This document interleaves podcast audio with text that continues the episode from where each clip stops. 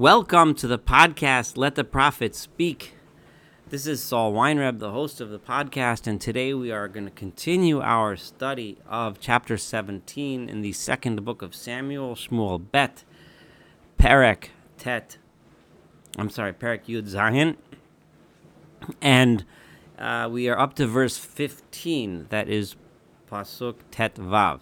Vayomer Chushai El Tzadok. So this is um, we had just heard of the conflicting advice that Achitophel and Hushai gave to Avshalom on how to proceed with his inevitable attack against David. Achitophel advised for a quick um, and decisive attack to strike David now while iron is hot, so to speak, while he is on the run, and um, take out David and just be done. Whereas Hushai gave advice, no, let's wait. Let's get together all the people of Israel and build a massive army, and then no matter where David's hiding, we can attack and get rid of them all. We ended with Avshalom meeting with his advisors, and they all decided to go with Hushai's advice, which was bad advice, and as we shall see, will lead to bad advice from Avshalom's perspective, that is which will lead to the downfall of Avshalom and the restoration of David um, and his kingdom. So, but now Chushai, apparently, the reason why I said at the end of the last podcast that it seems that uh, there was some kind of a meeting that Chushai and Achitophel weren't there is because it's apparent that Chushai wasn't really sure whose advice would be taken.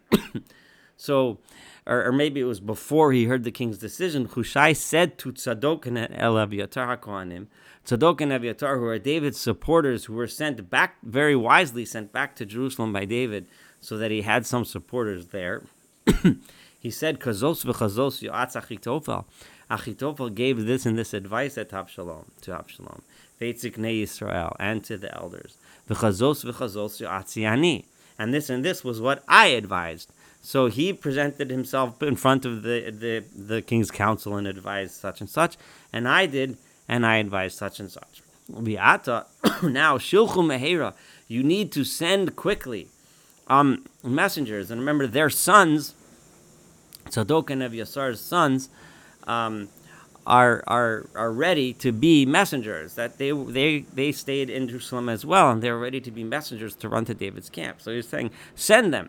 V'hagidu David and tell David lemar al tolen halayla bi'arbot midbar. Don't stay overnight in in the in the middle of the desert.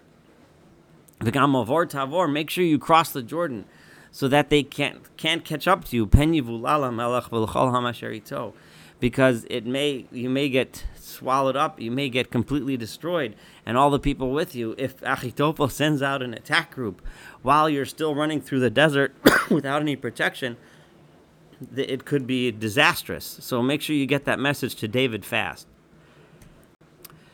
So right away, Yehonatan v'Achimatz omdim be'ein rogel. Yehonatan and Achimatz, the two sons of Tzadok and Ebiatar, they were staying at Ein Rogel. V'holcha hashivcha v'higida lahem. And um, the plan was that a maidservant, uh, presumably from the house of either Tzadok or Aviatar, had had a maidservant, a, a, a, slave girl, if you will, um, who's they sent her because she would they wouldn't be very suspicious if they're sending her out to on some sort of an errand. That would be pretty expected. But in this case, her errand was to be to go and tell Yonatan and Achimatz, who are waiting at the outskirts of the city, um, to tell them what message to bring to David. David. And the plan would be that they are supposed to go and tell David the message. Because they themselves did not want to be seen in the city. So they didn't want to call for Yonatan and Achimatz because that would have raised a lot of suspicion. So they wanted to leave Yonatan and Achimatz out there and have this girl tell them the message. However, they were waiting out there, and there was a boy that saw that they were there waiting. And it occurred to this boy, uh, we don't know who this boy is, a random kid, but he understood that these guys were probably plants from David, that he should go and tell the king. So he went to the king Avshalom. Now, when I say the king, I mean Vayagid Avshalom. He went and told Avshalom that that these two guys are hanging out out there, and they're probably up to no good. They're probably supporting David somehow. So Ve'elchush Nehem right? So the two of them, when they saw that they were found out, that they were that they were seen, uh, they quickly went Vayavo el Beit Ish beBachurim. They went to the house of someone in the town of Bachurim, which is near Yerushalayim. We're familiar with this place. It's been mentioned before several times. And to the, the person whose house they went to, Velo be'er dusham.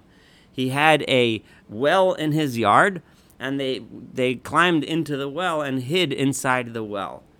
And this way they hoped that they wouldn't be found. Vatikacha Isha, and apparently this was a house that they knew was loyal to David. So the woman took, and I, one gets the impression that there were a lot of people around that were still loyal to David despite Avshalom. And one also can conjecture and imagine that Avshalom's despicable act with David's concubines probably didn't gain him more favor among the people. The people probably were kind of disgusted by it, especially the public nature of it, and um, and were kind of leaning towards. At least many of them were leaning towards David, and this woman um, uh, was was a known supporter. So Vatifroshes Hamasach al Be'er, she spread a a cloth uh, of sorts over the the uh, over the um, what do you call it? Over the well. Vatishtach alav harifos, and she scattered uh, dried dried wheat on over it. So what they would do is they would spread out wheat to dry in the sun and by leaving out dried wheat, it looks like it had been drying there for a while. So it looks like something that's been sitting there for a while because the wheat is drying. Velono da davar, and this way nothing will be noticed as being out of place. It won't it will be noticeable that someone climbed into the well to hide. So in a very clever way of hiding them in the be'er. So the servants of Avshalom came to this woman's house maybe because they already suspected that this woman was a was a supporter of David, or maybe they just went around to lots of people's houses. And when they got to her house, this is what happened. And he, they said, Where is Achimatz and Yehonasan? And the woman said, Avru Michal Hamayim. They passed um, this small place of water, this uh, a little bit, uh, they passed over, there must have been some stream there or something. They crossed it via Vakshuvuloma. So they looked around for something, and uh, whatever it was that they were looking for, they didn't find by Yeshuva Yerushalayim, and they went back to Jerusalem. So, so this, in this respect, she threw them off, and obviously, they, they her ruse of covering the, the well worked. So uh, Avshalom's men, his his his officers, uh, left after they left and went back to Avshalom because they couldn't find them, they climbed up out of the well. They completed their mission and went out into the wilderness and they told the king David the message. You need to quickly pass over the Jordan River. Because this and this is what Achitophel advised. And if he comes after you now, you're you're in deep trouble.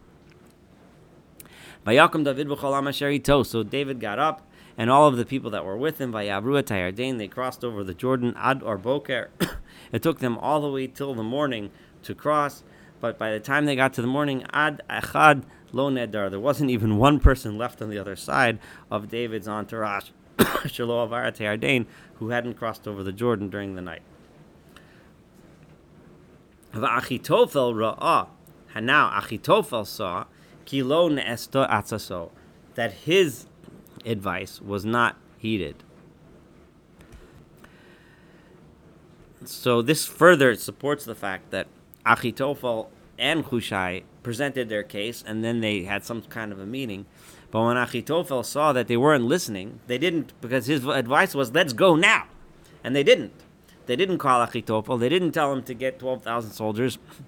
They didn't send him into the, the, the wilderness after David. Achitophel was wise enough at this point to see where the winds are blowing. And unfortunately, he saw that it was disastrous for him personally. Number one, he saw that if he knew that if David has a chance to cross the Jordan and find his supporters there and to sit down and to plan and plot and to rearm and regroup and to resupply, that Avshalom and his rebellion would, would not stand a chance.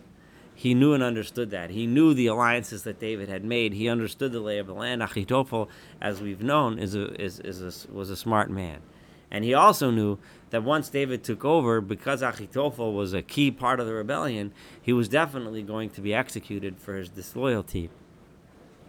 So once he saw that his advice wasn't being kept, he knew there would be no place for him and he had no future. So what did he do? By Akboshetachamar, he loaded up his donkey, and he he went to his home in his hometown. Not identified what that hometown was. And he, gave commandments to his household, meaning he, he, he wrote his will. He said, these, these and these are the things that you get. And he hung himself. Vayamas, and he died. Vayikaver bekever aviv. So he committed suicide, and he ended up being buried in the um, in the burial place of his family. So, uh, in order to avoid the the fate that w- would surely await him if he stayed, because he saw better than anyone that Avshalom's uh, attempt at making a kingdom was doomed to failure. So now, David, let's focus back on David now. So this is what happened back in Jerusalem, but on David, Ba Machanoim, he came to the town of Machanoim, which interestingly is the town where Ishboshet, Saul's son, when he was an, uh, when he continued Saul's monarchy and he was the opposing king to David. If you remember when David started, Saul's son Ishboshet took over as king of the ten tribes, and David was only the king of Judah. And the seat of Ishboshet's monarchy was in Machanaim. So this is a place where there are former supporters of King Saul's, right? However, David knew and understood that by this time, all of those pre- previous enemies had come around to see David and his just rule and are now his supporters. And one of the most interesting things we're about to see is how some key points of David's support is coming from people that had been his enemies before. One of the true signs of a great leader is that those that were once against you, once they once they come around and realize who you really are, they are now your supporters. That is an extremely powerful statement and show of support, which we're about to see and we're seeing right now as David enters Machanayim the Avshalom of Aretayardain v'chol ish Yisrael imo. So we're we're we're uh, pushing forward, and uh, now Avshalom is coming with all of the people of Israel because now he's so David had set up set up shop in Machanayim, and we skipped over a significant amount of time because Avshalom now had to send send messengers and gather all the armies from all of the tribes of Israel, and Avshalom is coming after him. Viet Amasa and Amasa some Avshalom tachat Yoav alatzava and and because Yoav was David's uh, main chief of staff, right? It was with David's entourage. So Avshalom now made Amasa, made him his chief of staff over the entire military. The Amasa ben Ish, the Amasa was the son of someone Ushmo Yitra Hayisr Eli. He was the son of a man named Yitra the Israelite. Asher ba el Avigail bat Nachash achot em Yoav that he had married Avigail, the daughter of Nachash. Not to be confused, Nachash was the name of the Midianite king. But here, this Nachash is referring to someone else, presumably. Um, the rabbinic tradition places this Nachash as Yishai, as David's father, meaning this Avigail is David's sister, right? Who is the sister of Tsuya, who is identified also as David's sister who was the aim Yoav, the mother of Yoav. So now uh, the bottom line is is that it's while uh, the identities of all these people are not really clear here, but it's important in that Amasa is Yoav's cousin. He's a member of that same family, the Tsuruya family. Um, and Tsuruya, uh, okay, Ve'yichan Yisrael v'Avshalom Eretz HaGilad.